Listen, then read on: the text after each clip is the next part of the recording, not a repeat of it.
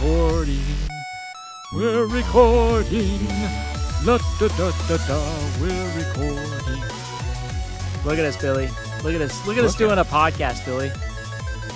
Yep. Look at us do it. This is Everybody's crazy. We're still doing this thing. yeah. I don't I even it. I don't even understand. We've got people listening to us. So that's cool. It's awesome. Yeah, I like it. I, Yeah, didn't, I wasn't sure if anyone would listen to this thing, but people are listening, and I, I assume people are enjoying. I hope so. That's why we're well, we doing haven't it. heard anything negative. I, I haven't. I have heard No. nothing negative. Five I- stars though. Five stars. I've been hearing positive things Nice. from family members because they're the only ones I talk to. But I haven't, you know, I'm not seeing Yeah. anyone posting on Facebook or Twitter that you suck, you jerk asses. Yep. Um. Yes. So that being the case, maybe I was way off on the impression. Let's just say that's it until we hear from him, and then we'll go from there. I really hope we didn't offend him because Joe Dante literally has made some of my favorite films. I know. I really wanted to know that. Anyway, that was just a random little side thing. But yeah, yes, all right, all right, here we go. dude, I'm really excited for this one because You don't know anything about movies. Well, Joe Dante did uh, reach out to us to tell us that we were way off. And way actually, base. I was thinking about that the other day. Okay. Now, when I did that podcast, and I Uh-huh. don't remember, I, I haven't re listened to it yet, but I was, Okay. isn't that the podcast where I did my impression of Joe Dante, the director, through the whole podcast? Where I did this, like, when I did the, when I was quoting him, wasn't I doing a voice? this is a real paradigm shift from when I was a kid. When I was a kid, this was the scary of the scaries. Like this movie scared me so bad I had a hard time coming back to it as a teenager. And now I look at it and I'm like, it's way more sad than it is scary.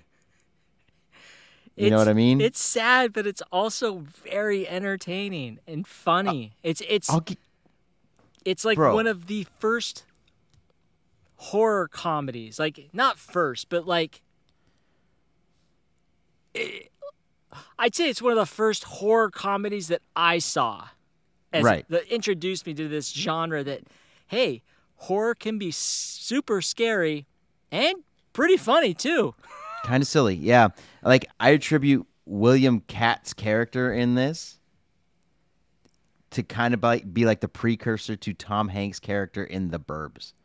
The way he re- oh yeah the way he reacts to things. Yeah. All right, all right. what I Before we mean? go any uh, further, yes, before we go I'm any sorry. further, we are teasing. We are teasing the conversation that is coming.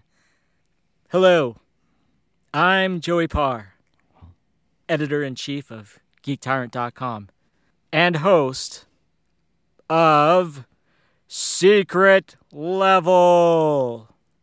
And joining me today is the ghoulish Billy Fisher. And I am the editor in chief of your minds. Dude, that's awesome. I hope Yes. so. Yeah, that's what I do. That would be amazing. My mind could really use an editor in chief. Well, that's what I'm here for. I get paid the big bucks for this. I won't lie. And in this episode, we are going to talk about the classic 1985 horror comedy House. Beautiful. It is a beautiful film, isn't it? It's so much better now than like uh, like we were talking about. I thought it was scary at first. Yeah. but now like George Wendt's timing in this movie is is just classic. It's top notch. Let's talk about, let's just go through the cast list real quick. Uh, Yeah. Director and cast list. Yes, please. So, well, first of all, the movie was written by Fred Dekker, Mhm. the guy who wrote Monster Squad. Yeah, boy. Yeah. And a few other projects over the years. But we're talking about the 80s, so we're going to stick with his 80s resume. Right. It was directed by Steve Miner, Mm-hmm. and it stars William Katt as our main protagonist. You would know him from The Greatest American Hero. the greatest American hero. yep, he Such plays a Roger great Cobb. show. Yeah. Oh, oh, dude, we're gonna get into that because that's the only show that I've ever known that they changed the main character's name in the middle of the series. Yes. It also starred George Wendt George Wendt, of Cheers. Norm. Norm from Cheers. I love that he's in this movie.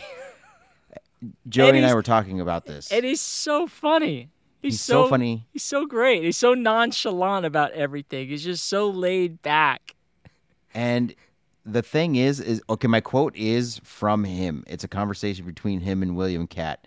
But I told this to Joey before we even filmed or, or talked about this. It's still one of the classic comedy lines I've ever heard. But we'll get to that when we get to the quotes at the end of this. Oh man, you're gonna make everybody wait. Yes, There is this Um, great scene though with George Wendt near the beginning of the movie after Roger Cobb moves into his aunt's old house. and he's like, he recognizes that it's Roger Cobb, right? oh, And out of his back pocket, he pulls out this novel that is just falling apart and like There's- drops it on the ground. there's no cover. There's, There's, no, no, spine. cover. I'm just like, he's carrying this book around with them just for what? this this book, this this broken, spineless book of Roger Look. Cobb, one of his books. and and in a very frantic way, he is like Roger Cobb's savior in this Yes. movie. Yes. But we'll, we'll get to that. Richard Moll, who plays Bull on Night Court, was in it. Yes. A, he a was. younger version of Bull was in this, and I, dude, I always thought he was the the largest man alive. and just he, from Yeah, I know. Yeah, he just was so. He was bigger than life. He had a bigger than life thing, uh, size, and voice, and this just this presence, for sure. Yep, and and this means nothing to you, but it means a lot to me. Um, the realtor in it is a guy named Michael Ensign. Dude, the realtor is amazing in this movie. He's he's and he's only in it for like five minutes, but he Right. steals every scene that he's in. Well, you know what's crazy about that? I know him as Mike. My only acting gig that I ever did was like this six part series of teaching kids in Japan how to speak English. Uh-huh. It was like hooked on phonics, Okay, where I would have to read these lines and they would say it in Japanese and then I would read it in English. all right. And it was me and Mike Ensign. He was the adult voice in it, That's amazing. I did not know that, Billy. right? Isn't it crazy? That's so like awesome. when he popped up on screen, I was like, "Hey, that's Mike," and and Jessica's like, "What?" And I was like, "I worked with that guy for like three months. Like that was it was crazy. I loved it. I, I love that scene where he's showing the house and they're in the in the shed. And he's he picks up this harpoon gun in the middle of a conversation and like accidentally fires it off and the harpoon just barely misses Roger's head and like sticks out of the post the wooden post next to him. And he's just like oops sorry about that Oh, and dude. then he just goes on talking like nothing like ever nothing happened happened, and Roger's like just he- looking at him like, like he "What the almost hell, just man?" shoot this guy through the face with a harpoon gun. he laughed about it, which is even better. He's all, that happens. And then, okay, but first, okay, we have a lot to talk about in this one because I really enjoy what we're going to get into. But first, I need to know what did you do this week? All right, all right. Uh, by the time we've posted this, The Lord of the Rings has been out on Amazon for a few weeks already. Mm-hmm.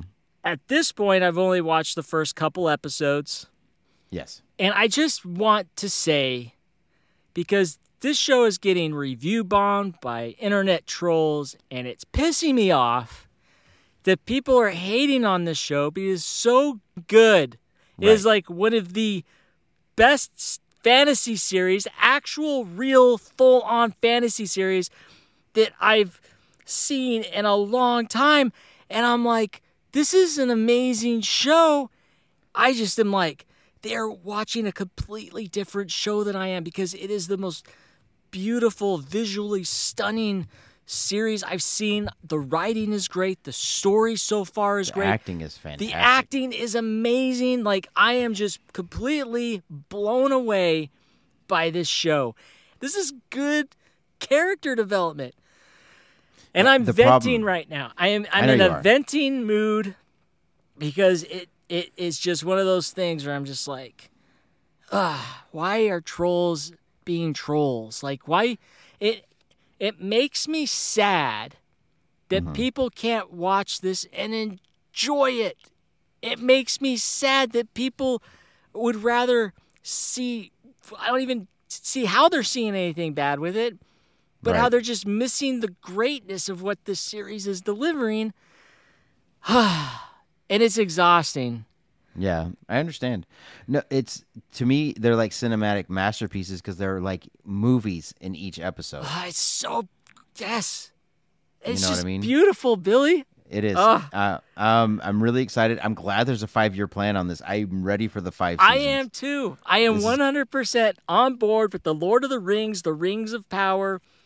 Damn the trolls. I don't. I just. I can't. It's just We such just a good understand. show. It's it's amazing, and that's that's what's what's killing me, dude. Is that we're getting a new story, and it's not new. It's something that we've heard about. There's been mentions of. There's been little drops throughout the story The whole- about what's happening. Yeah, and this whole series, because Amazon only owns the rights to The Hobbit and to the Lord of the Rings trilogy. That's it. They don't have the rights to anything else. Warner Brothers has some rights to some stuff.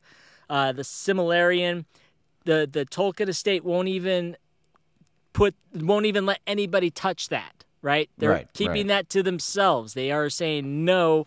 You're we are not going to give you this.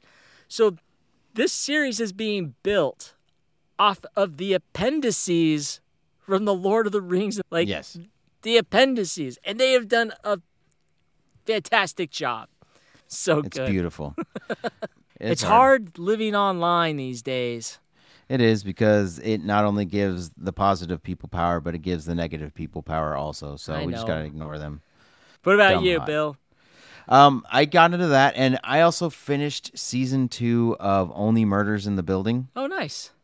Um, like you, you know what I'm talking about on this. I have a sweet spot for Steve Martin and Martin Short. Yeah, they're my faves. They are fantastic, and just to see them together, and it feels like they're at their where they were when they're in top form. Yeah, So I just I'm enjoying their banter with each other. They make Selena Gomez look really good in this, and they they build her up, which is good.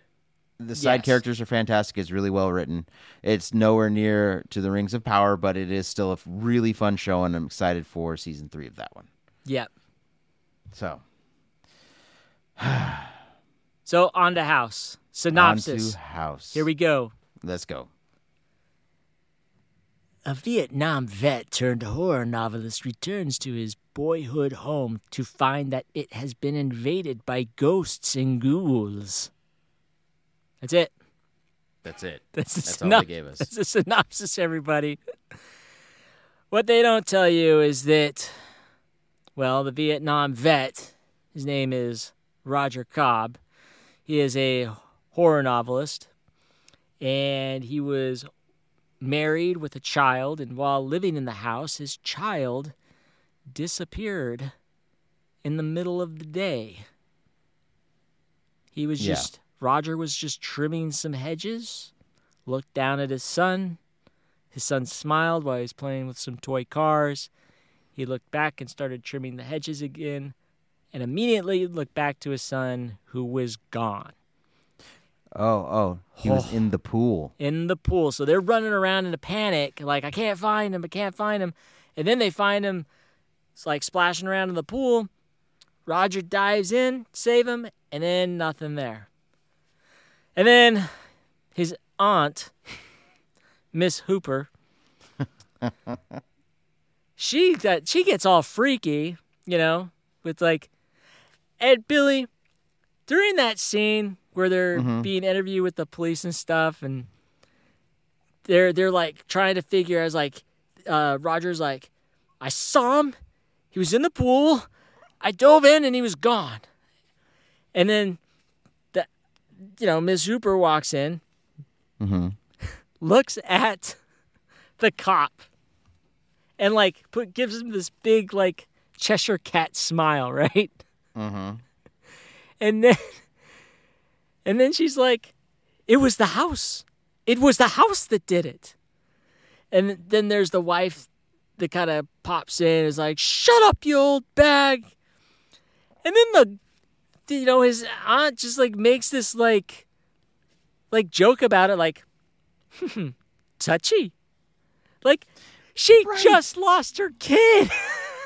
Yo, Her kid is gone. And I'm like, Yep. oh my gosh, no wonder these two got separated. Right, right, right. I don't know. That- It was it was it was awkward, and I really didn't get the point of her reacting like that. Yeah. But the movie started off with a kid delivering groceries to the house. And I kind of want to talk about this because, well, a couple reasons. First of all, the, The kid. opening shot was fantastic. Yeah. First of all, the kid walks in and he presents himself. Hello? It's me, grocery boy. Yep, that's exactly what he says. It's me, Does- grocery boy. Does grocery boy not have a name? no, It just Nope. made me laugh because you'd think that this kid, if he was comfortable enough to walk into her house to drop the groceries off, that mm-hmm. he and Miss Hooper would be on like on a first name basis kind of thing. So you're like, You would hey, it's me, Ryan. I'm here with the groceries, right?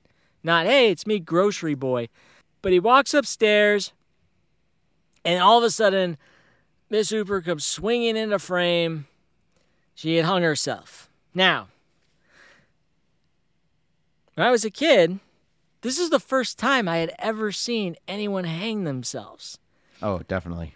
And it kind of, I think, messed me up a little bit because that visual of the old woman hanging is something that has always been seared into my memory. It's something that comes up every once in a while for no reason. It's something mm-hmm. that comes up in dreams that I have still over the years as I've grown up. Like Miss Hooper hanging has kind of like embedded itself into my brain. Like that visual kind of screwed screwed me over a little bit Right. it didn't ruin my opinion of the movie. I still think the movie's great. And I, and Right. I, as a kid, I remember just like, oh my, like I remember I was in shock. Like I didn't know what to think. Like, oh my gosh, I've never, uh, as a kid, I've never seen anything like that before. Right? Right. It was intense. Yeah, it's intense for a kid. It it is a shocking scene because it's like a jump scare because it comes from out of she like swings into frame Yeah. where you just think it's a nice fine room and then there there she is. But and it, Billy, I think we're gonna get to your quote a little early here, and I'm sorry Ah. for that It's okay. because I just want to talk about Miss Hooper here for a minute. Yes. A lot of people have a lot of different opinions on Miss Hooper. Understandably. You've got the guy at the funeral that is like, she wasn't crazy. She was a good woman, right? But then you've got George Wendt saying, go ahead, give him your quote now, Bill. Oh man, hold on, hold on. Let, let me. I don't want to misrepresent my quote because this is um, the way it goes is fantastic. hey, it's great to have a new neighbor. Woman who lived here before was nuts. Biggest bitch under the sun. Just a senile old hag, really. Wouldn't be surprised if someone just got fed up and offed her. You know what I mean? And Roger says she was my aunt. He said, "Heart of gold, though. Just a, a saint, really. Ah, such a beautiful woman for her age. Just a heart of gold. Heart of gold. It's just funny though because then you've got the realtor too that has his own opinions on her, and so it's like throughout the whole uh, film, you just get these different opinions on the type of person Miss Hooper is. While some people liked her, other people thought she was a complete nut, and I just thought that was funny. Yeah. Yeah, I kind of was on the horrible person train with that one. The way she reacted after the, the kid went missing, Yeah. Mr. Jimmy. Then of course there's all the paintings in the house. The Yeah. creepy ass paintings, which we'll get to. Yep. We'll get to Yeah. that. But I don't know. This was a great this is a great movie. And I I, I watched it twice Oh, me too. in preparation for this because I watched it and I'm like, my gosh, that was so much fun. And so I'm like, oh, I'm gonna watch it again. I I like the fact that the the monster or the the the ghosts in the house took on his biggest fears. You know yes. what I mean? Yes. One hundred We're gonna get to that, but yes, I, I, that just made me feel good because it was like it wasn't just a normal "Hey, I'm a scary ghost." No, this ghost was so malevolent that it was taking on his biggest fears and throwing it in his face. Yeah, exactly. And before we get in the meat potatoes of this thing, there's so many funny scenes in this movie and scenes that just make me laugh and scenes that also make me question certain aspects about what the hell's going on. Uh, for example, when he's staying in the house, hmm this woman that he just met who jogs around the neighborhood, Oh my goodness! total stranger, all of a sudden shows up one night with her kid. It was like, hey, take my kid and watch him. I am going to trust my kid with with you, a complete stranger. She said he, dude. She said you look so kind in your eyes. When she met him, the dude looked crazy as shit. He's trying to bury a ghost in his backyard. And he's- yes, he's- yes. I'm like, that's the guy you want watching your kid? I mean, come on. And then he chases the kid around because it's got a, a disembodied hand on his back and he's trying to get. exactly, and you know, and then he's, and then traps him in the and bathroom. then there's, then he's like, when he brings him out, he's like, it's okay. I just had to take him to the bathroom. I helped him. Like, you just helped this strange little boy go into the bathroom. oh my It's gosh. just there's a lot of funny stuff for, that just made me laugh. But while they're staying there, and this kind of goes back to our last episode, Billy, the Mm-hmm. boy gets kidnapped by two garbage pail kid characters. oh my gosh. pulling him up the chimney. Right when Yep. I saw that, I'm like, oh my gosh, they're garbage pail kids. That's what they, they looked like. They totally Bulging did. eyes. And yeah, I was like, and then you never see those ghosts again. Yeah. That was the. What the? Where'd you come from? Did those kids die in that fireplace? I have no Whatever. idea, man. I don't I wish- know. the house was crazy. They were creepy. It was They were- nuts. Yep. Like this kid, and the best part is, is this kid's smiling as two ghosts are trying to pull him up the chimney, and Roger's hanging on his feet at the, the bottom of the chimney, and this kid's just like, "This is the best time I've ever had." Surprised he didn't get his arm sockets pulled out. That's what I was saying. I was like, "This is too much." It's so, but I loved it. I loved it. Yes. I love the ridiculousness of it. Oh, my favorite when he goes uh, all home alone inside in all its full army paraphernalia. Oh, it's great. Oh yeah, He goes jumping outside, and George Wendt is out there with his dog on the lawn. uh, he just always seems to be there. Not always when you want him there, but he's just always there. and then there's the whole thing where he's like, "I got to get back in because." Uh, and, they, and earlier in the movie, they have this big conversation about solitude, Yeah. and it's funny because that word solitude, whenever I hear it, it immediately goes back. My mind immediately reverts back to house. Like, oh, I learned what solitude meant from house. Oh man. Oh, with all this craziness, how how they come up with this is my question. So this was actually Fred Dekker's ideas, and it, and the idea was originally inspired by the Twilight Zone movie. Okay. After seeing that film, Dekker and his friends got together, and they wanted to make their own independent anthology movie. Okay. That was kind of their plan. The project was never completed, but Dekker used his idea for an unproduced segment of that film for House. And that's Okay. kind of where House was born. So Dekker wrote the screenplay as a traditional horror, horror film at first, with there was no humor in it at all. The humor was added later on. and uh, that was added by Ethan Wiley, whose background was in practical makeup effects. Okay. And but he went and took the script and punched it up with some comedy. And that's how that came about. When talking about this and a this was all there's a documentary out there and Dekker talks about this and he says, "My initial idea for a directorial debut was this. A guy goes into a house at the beginning, at the end he comes out, and in between is the scariest shit I could possibly think of." he said it would be a straightforward haunted house movie and I would film it in my parents' hundred year old Victorian mansion in Marin County, California. So this is his original plan. But for some reason, I was putting off actually writing the screenplay. This might have been laziness or fear of tackling a politically dicey, thematically ambitious premise, or maybe I was just too busy with my day job writing Steve Miner's Godzilla King of the Monsters 3D. Steve had negotiated with Toho for the rights to the big green guy and had passed over many better known and better writers to give me my first big break in the Hollywood salt mines. At some point, it occurred to me what if my Twilight Zonette and my scary haunted house movie were one and the same? What if my protagonist is the Vietnam vet and the reason he's going into the house is to exorcise his personal demons once and for all?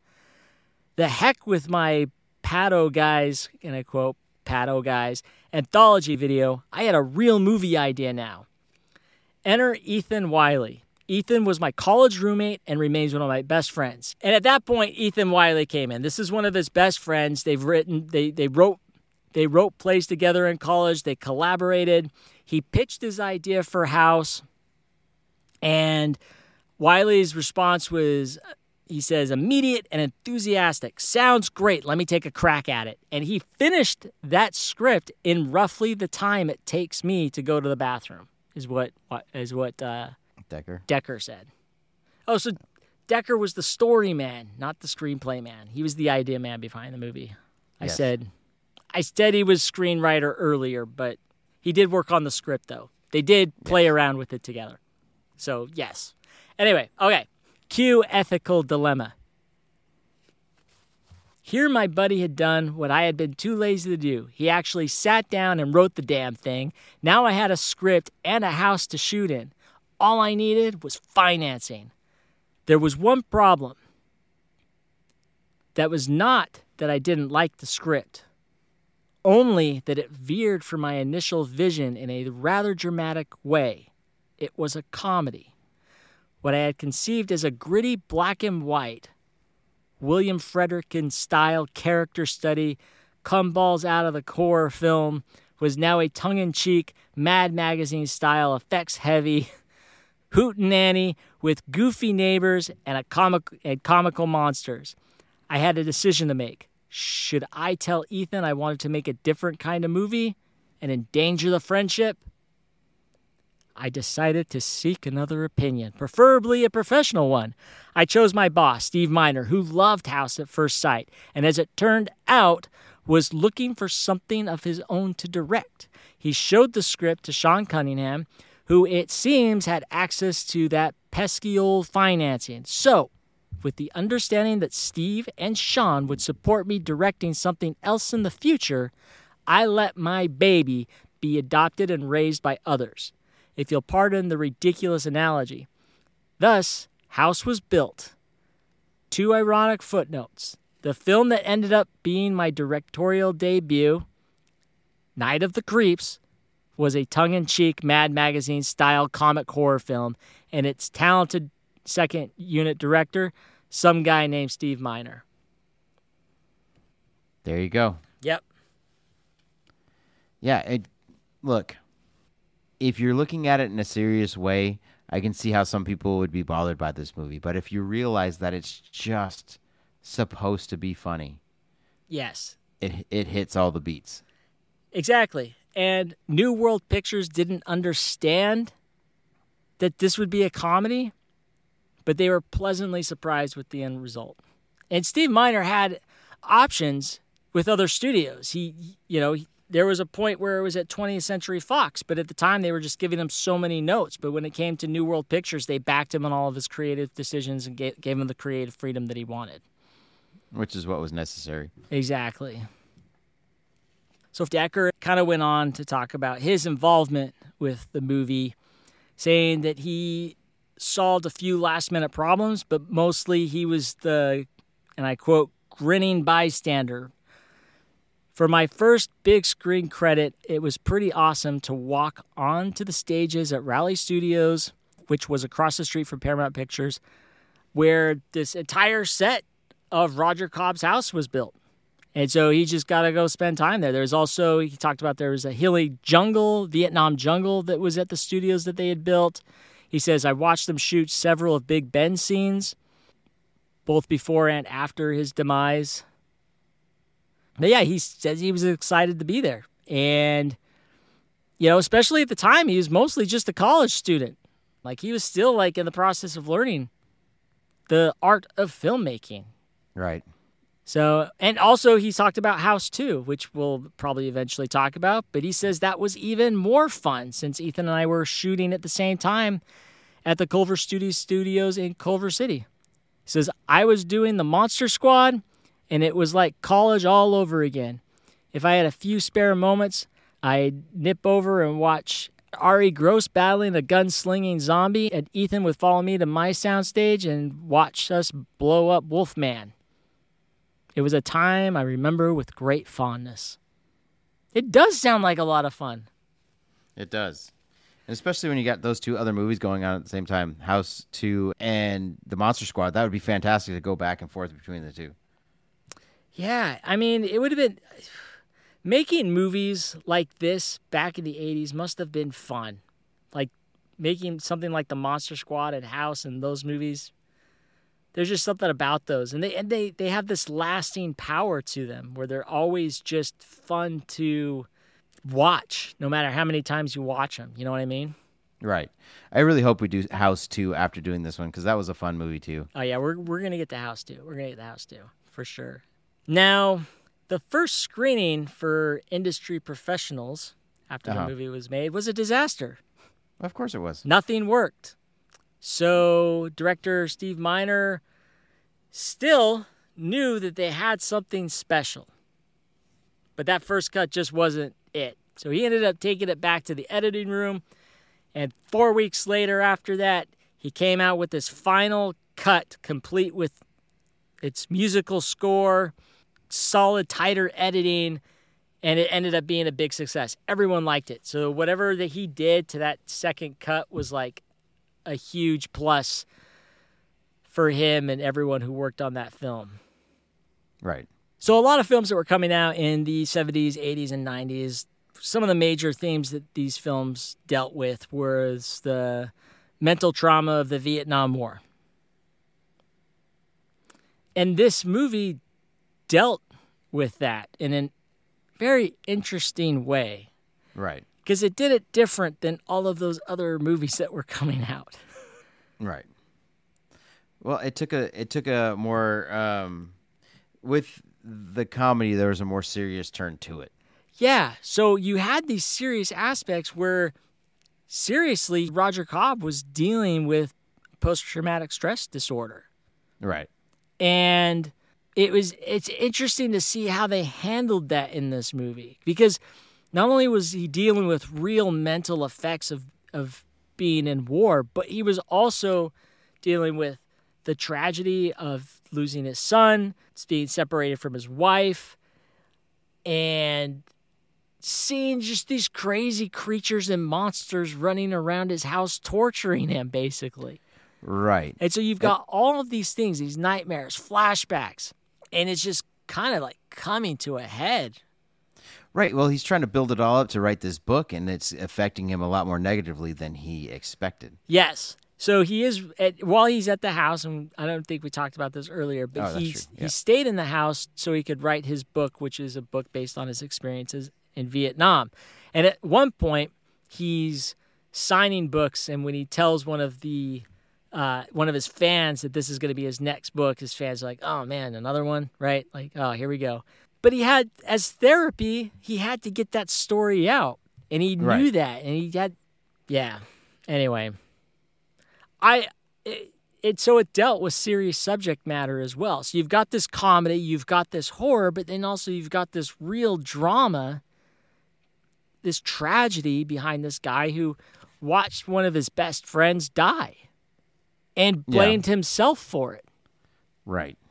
And then watching his son randomly disappear in the pool, kind of like the same thing. Yep. It's just, I could have done something, but I couldn't get it done in time.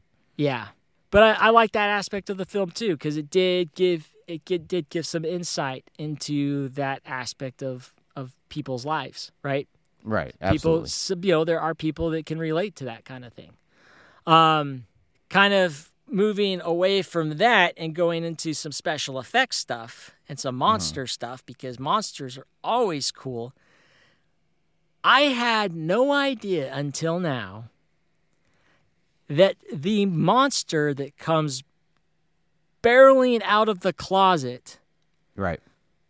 was designed to look like the napalmed bodies from Vietnam with bullets for fingers. That's crazy. It was a perf- it, it's the said to be a it's said to be a personification of his Vietnam experience. The faces in it were actually all part of the people that worked on the film too. So there are multiple faces on this thing yes. like and, and like there's a meaning behind it like this is this is his monster Right. his vietnam monster come to life in physical form attacking him like that is some deep crazy shit Right. I'm just really upset because I liked that monster and we barely got to see any of it. It was just barely over. in and out in and out but there's a lot of work that went in designing that thing so there and that monster was called the war demon by the way okay. and the and it's just was this giant puppet that was 18 feet long and it was operated by 15 people Crazy. yeah so there are a That's a lot, lot. of yeah and it's only there for not very long right I think you got less than 10 seconds of it total yeah because it flashes out and scratches him the first time. And then it comes out and grabs him the second time to bring him back. But that was it. That's all we got. yeah and it's funny i learned that the special effects shop that did all the monsters and this stuff they started off at a storefront working at a storefront in a mall in the 80s Okay.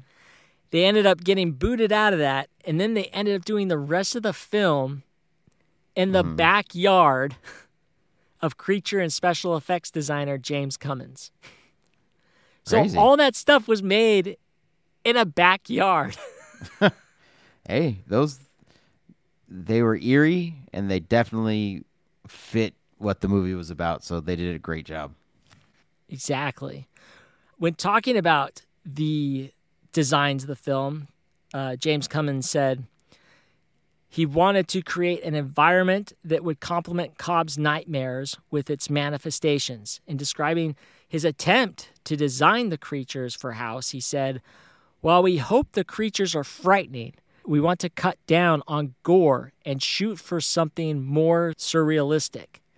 He went on to say, The overall feel of the motion picture is that the character of Roger Cobb is experiencing things in a surreal, dreamlike way, so we constructed the beast to achieve a fantastic, almost cartoonish quality, which worked perfectly. Everything in it. You got, I mean, I won't say the, the, the war demon was cartoonish. That was legitimately terrifying, especially as a kid. I rem- Right. that thing scared the hell out of me. Uh, well, all the monsters did for crying out loud. Like the big freaking lady in this in that suit. That dude, That That's big what old me. ugly lady was like Yep. a, mm, a nightmare come to life, man. Holy crap. yeah, like seriously, it was. That's what freaked me out as a kid. Like when she comes popping up behind the table. brah, Yeah, and, and not like, only that, but that done. high pitched, digitized, like yeah voice. Yeah. like I can't do it. It was No, so weird. That was good though. But it it say your prayers. I love it. You know what I mean? Like it was. Yep. That was wild, man. That was so crazy. And actually, speaking of her, Kane Hodder was the stunt coordinator coordinator on this film, and Kane Hodder was like uh, uh, Friday the Thirteenth. Uh, he played Jason. He played Jason. Yeah, so he's he's done he's done stuff, and he talked about an experience where he was actually in the suit of the the big ghoulish fat lady, the the Oh, crazy. monster lady, right? Uh huh. And at one point, he was in that plastic bag that Cobb had wrapped the lady up in, That he was trying to bury when the chick came to trying hit on to him. bury. Yeah. Yeah. And when he beat that with the shovel, because there's that scene where he just starts beating the hell out of it, right? Right. Right. Right. Hodder was in the suit, and he Oh, said no. that he was beating him for real, like hard. What? yeah. He's like, it looks great. He has, I have no regrets, but man, yeah, I took a beating on that one. Yeah, he was hitting that thing hard. Anytime she'd turn around, he'd just nail that thing. That was wild. But yeah, that that lady was just scared the freaking hell out of me, dude. And then you've got the the fish, the the swordfish, and it's a simple, simple prop, right? Right. But it's effectively terrifying Right. When it's like flopping back and starts forth with that out. squealing, that that that blood curdling scream coming out of its mouth. Right. Oh my gosh. It, it worked well. I mean, I thought it was great. Like it kind of reminded me of the original Evil Dead. Yep. The way it started doing that. Um, yeah, I thought that was cool. It took a lot of really great elements and put it in a movie that was also funny. Yeah, and then back to the whole trauma aspect of it, right? When he shoots the thing and when he you know, when he shoots the thing with a shotgun and then all of a sudden it transforms into his into his wife, Right. you're just like, "Oh." And he's like freaking out. So now it's like I just killed my wife, Right. you know? Like Yep. and so he's now he's his emotions already are going even like exploding even harder now. He's not only going through every dealing with everything he went through in the past with Vietnam and what he's doing now in the present and what happened with his son. Now he's dealing with the fact I just shot my wife and killed her. Right. And the cops are on their way. Yeah. Yep. Oh, Oh man, I just it it has really well thought out, tense scenes, and I appreciate that. Yeah, so there are like these moments of serious, frightening, creepy things, and then it goes back into this comedy aspect of it that, that just that relieves you as an audience viewer. But yeah, Yeah, I love yeah, so so much fun.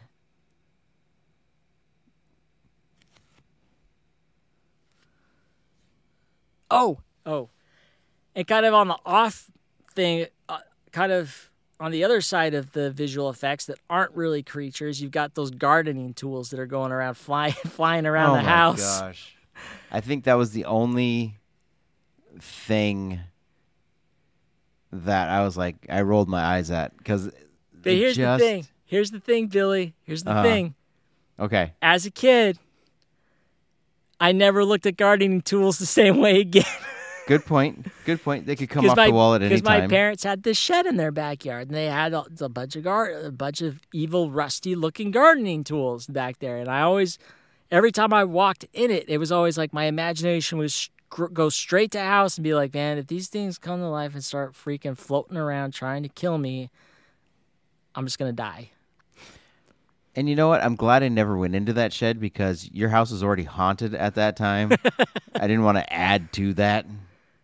So, But it's it's it's crazy though. It's like oh, so many things from this movie stuck with me throughout my life and like seared into my brain. I, I still even like even to this day when I see gardening tools with sharp edges and like hedge clippers and the sickle or a hoe, uh, you know, all that stuff. When I see one, it's like my mind immediately reverts back like, oh, house right. so stupid, but that's what I do. It's so weird. You- Speaking of weird scenes, so remember when the monster pulls uh, the first time he when he pulls Roger into uh, the closet and he goes to that Vietnam scene Yes. and George Wendt's character is supposed to be holding on to the fishing line to bring him back Yes. and at some point loses it Yep. and then we go to a full scene where he's in Vietnam and all this stuff and when he comes back out the closet if you look George Wendt has full on gone into breakdown mode He's chugging a bottle of Jack Daniels. He's got snacks everywhere. There's comic books everywhere. And you could tell he was just resigned. Like, how am I going to explain this shit? I was in this dude's house. He disappeared. What do I do? So he just resigned himself to lay on the mattress that's on the floor and drink himself to death. Now, I'm glad you brought that up, Billy, because this scene is William Katt's favorite scene in the movie. Really? He talked about it uh, in the documentary that was made for the film and how he just loved George Wendt's reaction to him. Because in that scene, before that takes place, he invites Harold over to his house to help him. Because the first time he brought Harold over, nothing happened. He like had him there to like show him the monster. When he pulled the door open, nothing was Nothing. there. Yes. And he's just like, ah, crap. He's all decked out in his military gear, all that stuff. The second time around, when he brings Harold over, one of the first things he does is he takes those goggles and he puts them on his, he puts them on Harold's head. yes. Harold's like, kind of like, and he loves George Wendt's reaction to everything that is going on in that scene. While Katt is saying all the dialogue, it's Harold's reaction that is so funny to everything that is being said because he's like, remember that monster I told you about? Well, it turned out to be a raccoon and I got it trapped in the closet right now. It's in there right now. He explains like how the how this is all working and stuff like that. He's like, uh, and he hands him this harpoon gun. It's like, when, when I open that door, when I open that door, Harold, which is the fire that thing right between the eyes. He like, knocks him in the face. He took his finger and he knocks Yep. him in the goggles, right? Yep. and he just gets so serious and so overhyped, and you know, and he's just building this raccoon up to be something so serious and deadly. It's so sinister, right? Like this raccoon. You cannot miss, Harold. You cannot miss. Like you have to get this thing and you have to hold on. And and Harold's just like his eyes are just like you know, his face is just shaking and nodding in, in affirmative to the, to what he's saying. right? Right. And so Harold's reaction to when he opens up that closet and that monster comes running out and that Harold's face just like bursts into like fear of craziness is just one of the best things ever. It is.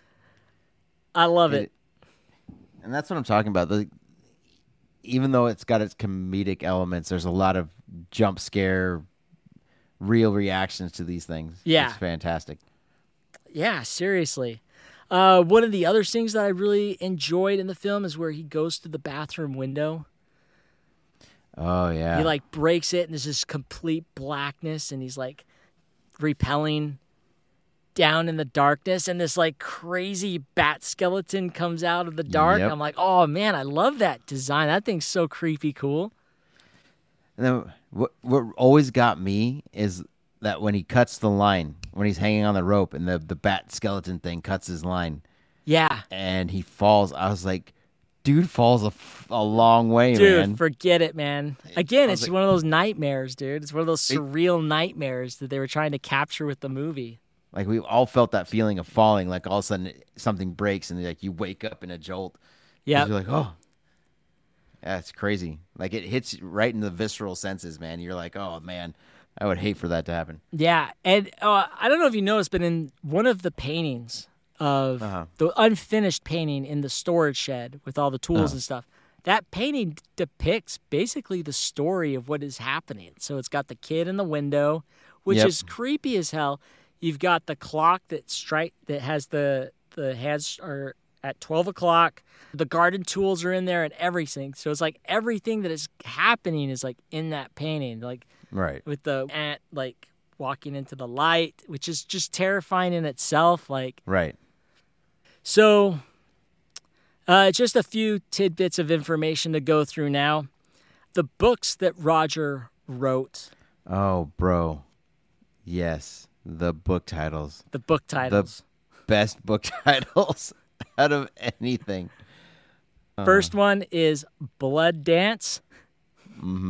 I want a t shirt of the second one. Sword, Sword of Bad.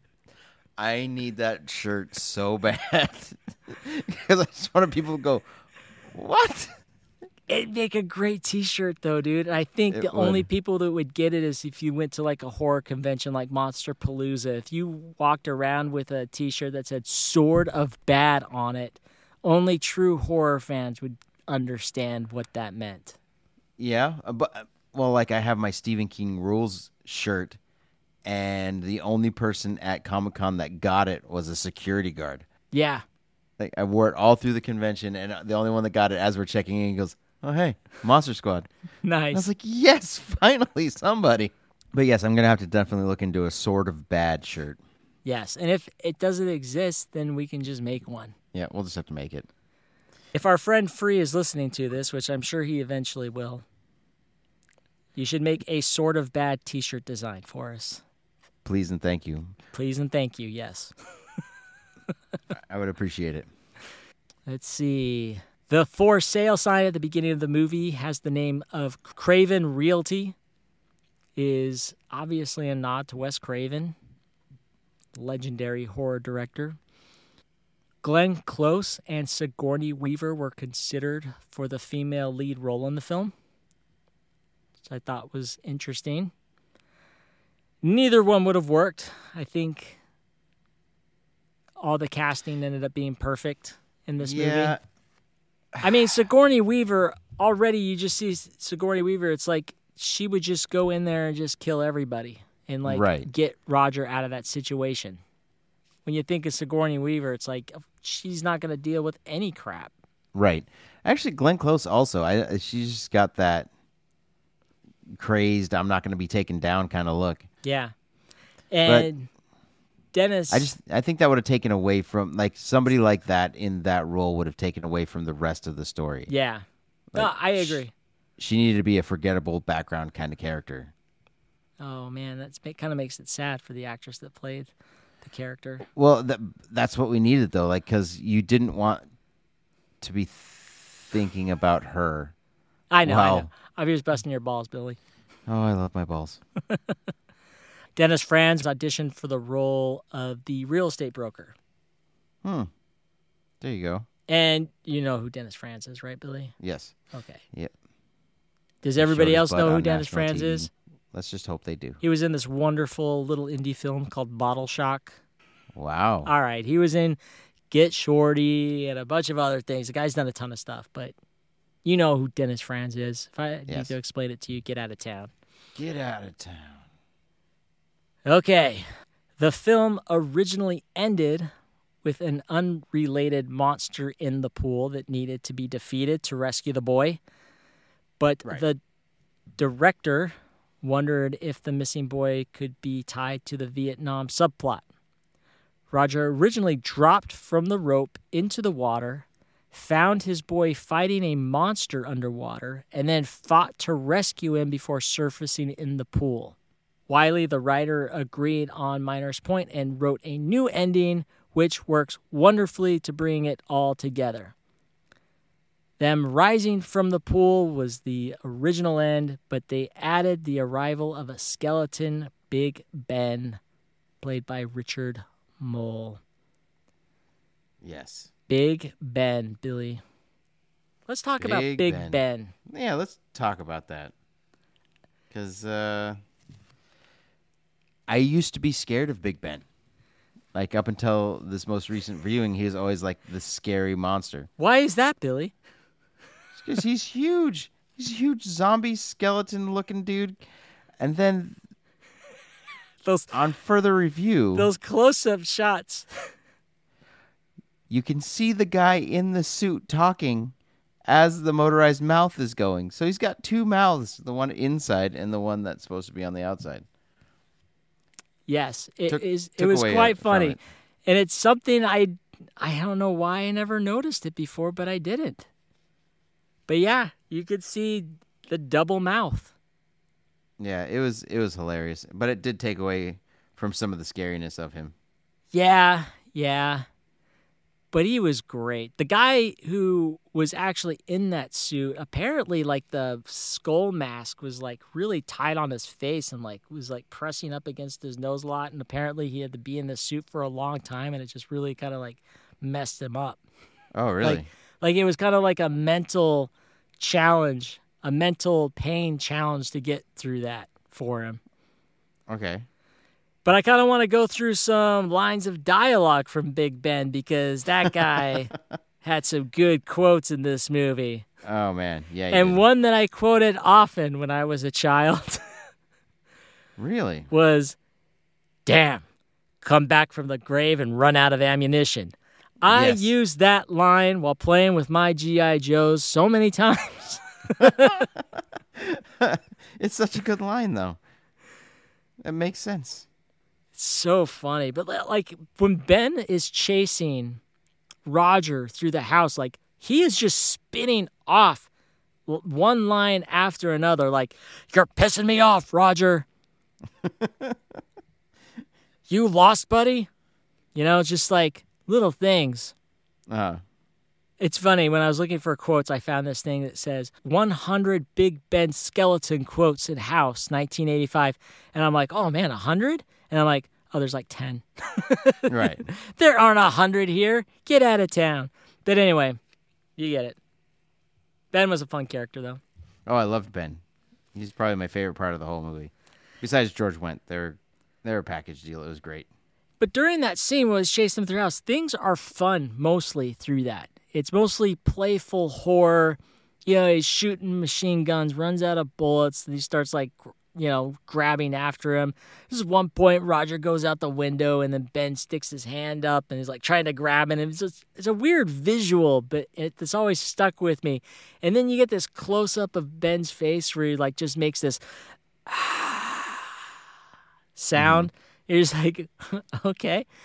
And then at one point, he gets a hold of Roger's son. And why Ben wants to kill Roger's son, I'll never understand. Like, why does he want to hurt him so bad that he's willing to, like, kill his son? And at one point, he's got the son, he's got his son, he's, you know, Uh-huh. in his grasp. And he says, I'm going to kill your little boy unless you kill yourself. Like, what is going on here? Like, this demon ghost really needs some heavy therapy. Right. Well, I mean, he's always felt Rogers always felt super guilty because he left Ben lying there to go get help, and then the Viet Cong grabbed him and took him away. yeah, and he begged, and Ben begged him to kill him. Like, kill Right. me, Roger, kill me. And but wouldn't he understand why he couldn't kill his best friend? Like, Right. isn't that understandable? And apparently, this this ghost was playing. That's what Roger's torment was the whole time. I know, I he- get, I, I know, but it's still like one of those things where it's just like you just can't help but think about It it. just went deep. The the demon went dark. the demon, the demon just went definitely dark. went dark. Yeah.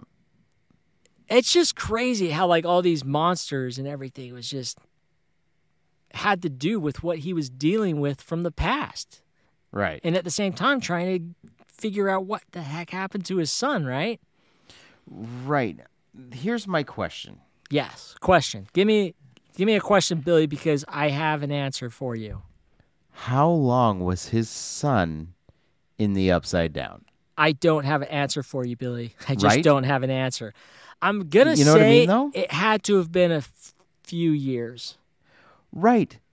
Because the didn't wife set him and the wife are separated. There wasn't a lot of age difference. It had to have been a year or two. Right. That's what that's what I think because the missing of the son was still pretty fresh. Because Yeah. there's that moment where he's talking to his wife on the phone. He's like, "Oh, why?" She's asked him like, "Oh, why do you keep doing to yourself? Why did you go back there?" You know, like it's something Right. So it it had to have been fairly recent. I'd say a year or two. Right. So he was there that whole time. That's messed up. Billy, and I'm gonna go into like some deep thought here because now I'm like, so the house took the kid, Right. but Roger's dealing with the Vietnam stuff and all of the monsters and all of the stuff he's going through is kind of a personification of his of his experience in Vietnam. So why did the house take the kid in the first place? Right. Just to be an evil house. Just to But be an th- evil house. Yeah, just to be a jerk. Well, and that's okay. So no, actually, I kind of have a theory on that. Oh, I want to hear it. Go Okay, theorize. so I Let think that's why his, I, yeah, I think that's why his aunt killed herself, because maybe her demons were dealing with something in her past that dealt with the child, and she felt so bad that his child got mixed up in it that she couldn't take it anymore, Ah, and hoping that he could come in and take him back. wow, interesting. Okay, but look at this, Bill. I'm going to take this a little bit further and kind Let's of go, go. in a direction that you probably haven't thought about before. Do it. Why the hell didn't they just move the hell out of the house? why, going through this hellish experience, why is Roger still sticking around dealing with this crap? Why did. I mean, okay, the son disappeared. I get it. All right, never mind. I answered my own question. Yeah. But he's writing the book and he doesn't think he's going to get his son back. Right. But it must be somewhere in the back of his mind. It had to have been. think- yeah. I Yeah. answered my own question and I didn't. I appreciate that. Thank you. Yeah, you did it. See the deep thoughts at the end of the podcast. Yeah, exactly. Uh, all right, here we go. The kid who played Roger's son, Jimmy, Mm-hmm. For legal purposes, they had to use twins to play Roger Cobb's son. Right. Yeah. And producer Sean S. Cunningham jokes, and it's a dark joke, but he did say this at one point. it's it's insurance in case one of the twins gets sick or drowns. Oh no, so bad. So bad. You can't say jokes like that anymore, everybody. You just can't. So, in an interview, I'm, we're almost done here, guys. We're almost done. I just want to get it, kind of wrap things up here. But in an interview, Fred Dekker is asked, looking back, is there anything you would have done differently? And he says, as stated, my version of the house was very different than the one they made. But in the final analysis, I'm not sure mine would have been as successful. What Ethan and Steve brought to the project was a sense of fun, whereas I wanted to do something dour and unrelenting and probably kind of a bummer. So it probably worked out best in the end, except, of course, for Sean Cunningham not paying me, the cheap bastard. Yeah. And I said, just kidding, Sean. The paintings in the house, there were some, those were, a lot of those were just creepy ass paintings. When you watch the movie, take a closer look at them because you're going to see some really weird stuff. Uh, Yeah, they were very strange. but when the artist, one of the artists who worked on that was Richard Hescox, and he also worked alongside Bill Stout and Paul Chadwick.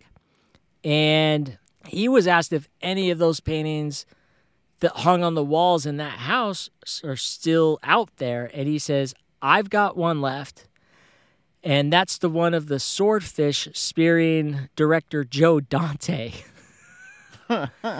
so there is a painting in there that shows a swordfish spearing director Joe Dante.